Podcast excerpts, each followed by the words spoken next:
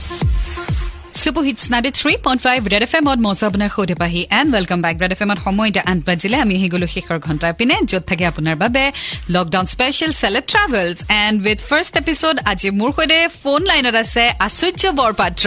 Good evening আচুৰ্য কি খবৰ? Good evening বঢ়িয়া। ভালে আছো ঘৰতে আছো। তোমাৰ খবৰ কোৱা? একদম আছো। আমি বেক টু ষ্টুডিঅ' বহুত দিনৰ মূৰত দুমাহৰ পিছত ষ্টুডিঅ'। আহিছো। কিন্তু এতিয়া এইটো অৱস্থা যে আমি ফোনত চেলেব ট্ৰেভেলছ ল'বলগীয়া হৈছে। আই হোপ সোনকালে এইটো পৰিস্থিতি নাইকিয়া হওক আৰু তোমাক ষ্টুডিঅ'ত পাওঁ। নাই নাই সোনকালে সোনকালে ঠিক হ'বগে। হয় আৰু চেলেব ট্ৰেভেলছৰ ফাৰ্ষ্ট এপিছডত আমি আহিছো। এতিয়া প্ৰথম প্ৰশ্নটো হৈছে যে দুমাহৰ অলমষ্ট দুমাহৰ লকডাউনত আচুৰ্যই কি ৰিয়েলাইজ কৰিলে বাৰু? মই ৰিয়েলাইজ মানে মই আগতেও কৈছো। যে লকডাউন যোনটো হৈছিলে আমাৰ গোটেই ৱৰ্ল্ডত হৈছিলে বা আমি তেনেকে ভাবিছিলো। ত' সেইটোৰ পৰা মোৰ এনেকুৱা লাগিলে যে আচলতে প্ৰত্যেক বছৰে গোটেই পৃথিৱীতে অন্ততঃ দহ দিন হলেও লকডাউন দিব লাগে। মোৰ লাগিলে তেনেকুৱা এটা। কাৰণ এইবাৰ এনেকুৱা লাগিলে আপোনাৰ প্ৰকৃতিয়ে ইমান উশাহ ভাল পাইছে আৰাম পাইছে আৰু আমাৰ পৰিৱেশ ভাল হৈ আহিছে। মানে পলিউশ্যন নাই শব্দ প্ৰদূষণ নাই। ইমান এটা ভাল ৱেডাৰ হৈ পৰিছে। সেইটো আচলতে খুব ভাল লগা কথা। জীৱ জন্তুৰ কাৰণেও। সেইটো আমাৰ কাৰণেও ভাল। আৰু সেইটো হলে মোৰ মতে বেয়া নহব। পৃথিৱীখন আয়ুসকাল বাঢ়িব বুলি মই ভাবো। আৰু সেইটো মোৰ লাগিলে বহুত ভাল হ'ল সেইটো কথা। আৰু মোৰ নিজৰ কাৰণেও ভাল হ'ল বহুত। নিজৰ কাম চামো কৰিলো ইয়াত। তাৰপিছত আৰু ঘৰৰ লগত টাইম স্পেণ্ড কৰিবলৈ পালো বহুত দিনৰ পিছত এনেকে। সেইখিনি আচ্ছা আৰু চবেই লকডাউনৰ সময়ত নতুন নতুন কিবা কিবি ডিছকভাৰী কৰিছে মানে কিবা কিবি নতুন নতুন আৱিষ্কাৰ কৰিছে হয় খানাৰ ফালৰ পৰাই হওক বা বেলেগ বেলেগ কথাই হওক। চ' তুমি। কিবা ডিছকভাৰ কৰিলা নেকি যিটো তোমাৰ আগতে আছিলে বা বহুত ৰিজনত বন্ধ হৈ গ'ল এতিয়া আকৌ নতুনকে কৰিছা লকডাউনত তেনেকুৱা কিবা? খানাটো মই আগতেও বনাও। এতিয়া বুলি নহয় আৰু লকডাউনত খেতি কৰিলো। খেতি মানে কি অকমান শাক পাচলি কৰি চালো ঘৰতে। মই লাইভত দিছিলো। লাইভ কৰি। এতিয়া মানে সেই খেতিৰ পৰা খাব পৰাও হৈছে মোৰ খাইছো। সেইটো মানে খুব ভাল লাগিলে। সেইটো এটা মোৰ ধৰা হেঁপাহ এটা বাঢ়ি গ'ল যে ইয়াৰ নেক্সট মই অকমান বেলেগ ভালকে কৰিম অকমান বেছিকে কৰিম। ত' সেই বস্তুটো মোৰ ভাল লাগিলে আৰু ঘৰতে থাকি কাম কৰিও ভাল লাগিছে বা। ঘৰৰ মানুহখিনি পাই আছো। তাকে তাকে। আৰু মই যদি সুধো যে এই লকডাউনৰ সময়ছোৱাত আচুৰ্যই আটাইতকৈ বেছি কি মিছ কৰিছিলে? মই আটাইতকৈ বেছি মিছ কিন্তু এইবাৰ একো কৰাই নাই নেকি? মানে চাগে মই ঘৰত নথকা মিছ কৰিলো। কিন্তু মই জনতা কাৰফিউ আগদিনাখনে ঘৰত আহি গলো। তেতিয়াৰ পৰাই ঘৰত থকা যোনটো মই পৰিৱেশ পাই গলো। আৰু সেইটো সময়ত আচলতে মই বেলেগ মিছ কৰিবলৈ মই নাপালোৱে। ডেইলি মোৰ ঘৰৰ মানুহ শুই উঠাৰ পৰা গধূলিলৈকে একদম ঘৰৰ লগত ব্যস্ত।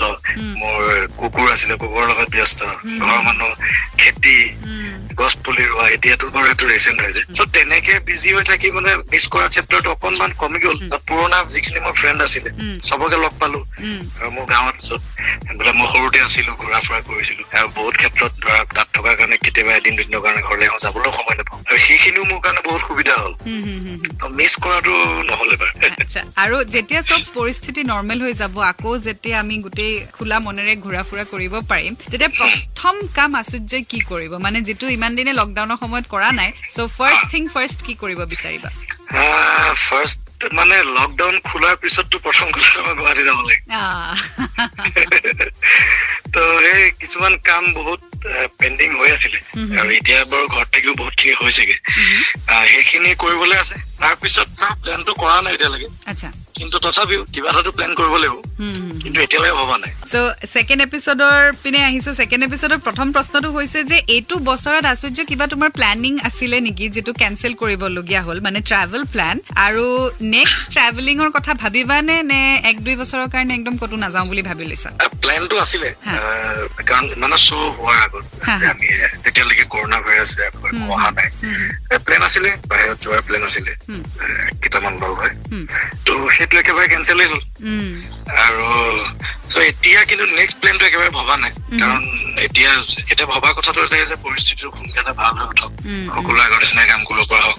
ত' এতিয়া ভবাটো সেইটোৱে হৈ আছে আৰু লকডাউনৰ সময়ত আমি ছ'চিয়েল মিডিয়াত খুব বেছি ব্যস্ত হৈ পৰিছিলো। চ' এই লকডাউনৰ সময়ত হোৱাটছএপত স্পেচিয়েলি আচুৰ্য তোমাৰ কিমান হোৱাটছএপ গ্ৰুপ আছে আৰু প্ৰত্যেকটো গ্ৰুপত তুমি এক্টিভ হয়নে নে এইবোৰ চব ওৱান ইয়েৰৰ কাৰণে চাইলেণ্ট কৰি থৈ দিছা? মই এক্টিভ ক'তোৱে নহয়। মই একেবাৰে এক্টিভ নহয় ক'তোৱে। কাৰণ মই ঘৰ অহাৰ পিছত মোৰ ভাল হৈ গ'ল মই ঘৰৰ লগত ব্যস্ত হ'বলৈ টাইম পালো. আৰু মোৰ ছচিয়েল মিডিয়াটো খুব বেছি কম হয়। ত' ফেচবুক হওক ইনষ্টাগ্ৰাম হওক খুব আহ, আহিলো চালো বাছ হৈ যায়। অকমান টাইম তেনেকুৱাকে থকা হ'ল। আৰু পেজ কিছুমান আছিল লাইভ অহাও মোৰ নহ'ল একেবাৰে। মোৰ ক'তোৱে অহা নহ'লেই। বিহুৰ দুদিনলৈকে মই জাষ্ট নিজৰ পৰা আহিলো। আৰু এখন নাছিলে নেকি? ত' তেনেকে আহি আহিলো তাৰপিছত অহা নাই তেনেকে। আৰু হোৱাটছএপত কিমান গ্ৰুপ আছে তোমাৰ? হোৱাটছএপত আছে কিন্তু মই চোৱা নহয় একেবাৰে। চব চাইলেণ্ট চাইলেণ্ট বুলি নহয় চাইলেণ্ট হৈ নাথাকে। মেছেজবোৰ আহে। যদি কিবা বেছি দৰকাৰী মেছেজ থাকিলেতো গম পামেই। অ, so ইমান সেইকাৰণে চোৱা আমি নহয়। কিন্তু। ৰিপ্লাইবোৰ নাপাওঁ। দৰকাৰী হলে মানে ৰিপ্লাই দিয়ে অদৰকাৰী হলে মেছেজ চিনো নকৰে আচৰ্য এইটোতো মই ভুক্তভোগী বাৰু। নহয় নহয় মই সেইটো কথা কোৱা চব গ্ৰুপত এতিয়া চবেই নিজে নিজে কথা পাতি থাকে। তাত মই গৈ কথা পতাৰ কোনো হেৰিও নাথাকে। এনেও তুমি নৰ্মেল মেছেজৰ ৰিপ্লাই তুমি তিনদিন পিছত দিয়া বাৰু সেইটো বাৰু মই সাক্ষী আছোৱে ঘৰত থাকিলে। আচ্ছা আৰু ৰিচেণ্টলি আচৰ্য তুমি কাৰোবাক মানে লকডাউনৰ পিৰিয়ডত কাৰোবাক ব্লক বা আনফ্ৰেণ্ড কৰিছা নেকি ছচিয়েল মিডিয়াৰ পৰা? আনফ্ৰেণ্ডটো মই কৰিছো। কিবা কাৰণ আছে স্পেচিফিকেলি নে? কিছুমানতো কৰিছো একদম মানে আগতে বেছিকে চাই থকা নাই এতিয়া পটকে দেখি পাওঁ অ। মানে যোনখিনি ধৰা নাথাকিলেও হয় মোৰ লগত। যাৰ চিন্তাধাৰা নিমিলে কিছুমান। তেনেকুৱা হৈছে আৰু কিছুমান ফেক একাউণ্ট বহুত আছিলে।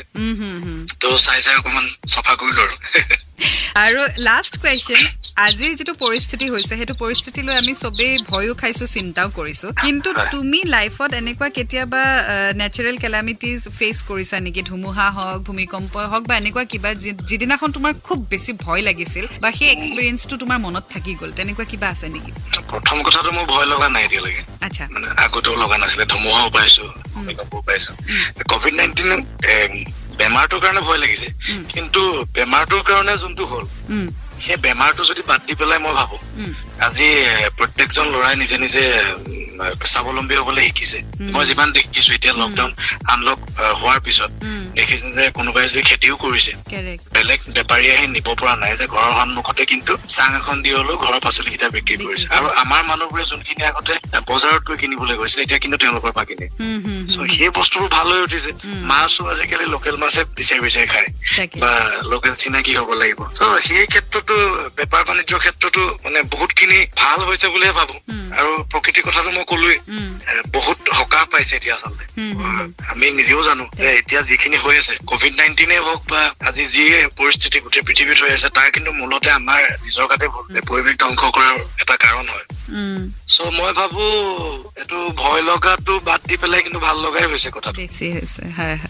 Okay so' thank you so' much Acharya সময় দিলা আৰু আশা কৰো অতি. সোনকালে আমাৰ চিটুৱেশ্যন নৰ্মেল হওক আৰু ষ্টুডিঅ'ত। বহি যাতে আমি with a cup of coffee আড্ডা মাৰিব পাৰো অন চেলেব ট্ৰেভেলছ চিয়'ৰ থেংক ইউ চ' মাছ আৰু প্লিজ টেক কেয়াৰ আৰু stay welcome. Safe thank you okay bye bye bye bye so' এয়া আছিলে আজি আমাৰ সৈতে lockdown special celeb ট্ৰেভেলছত Acharya ninety three point five red F M বাজাতে ৰহো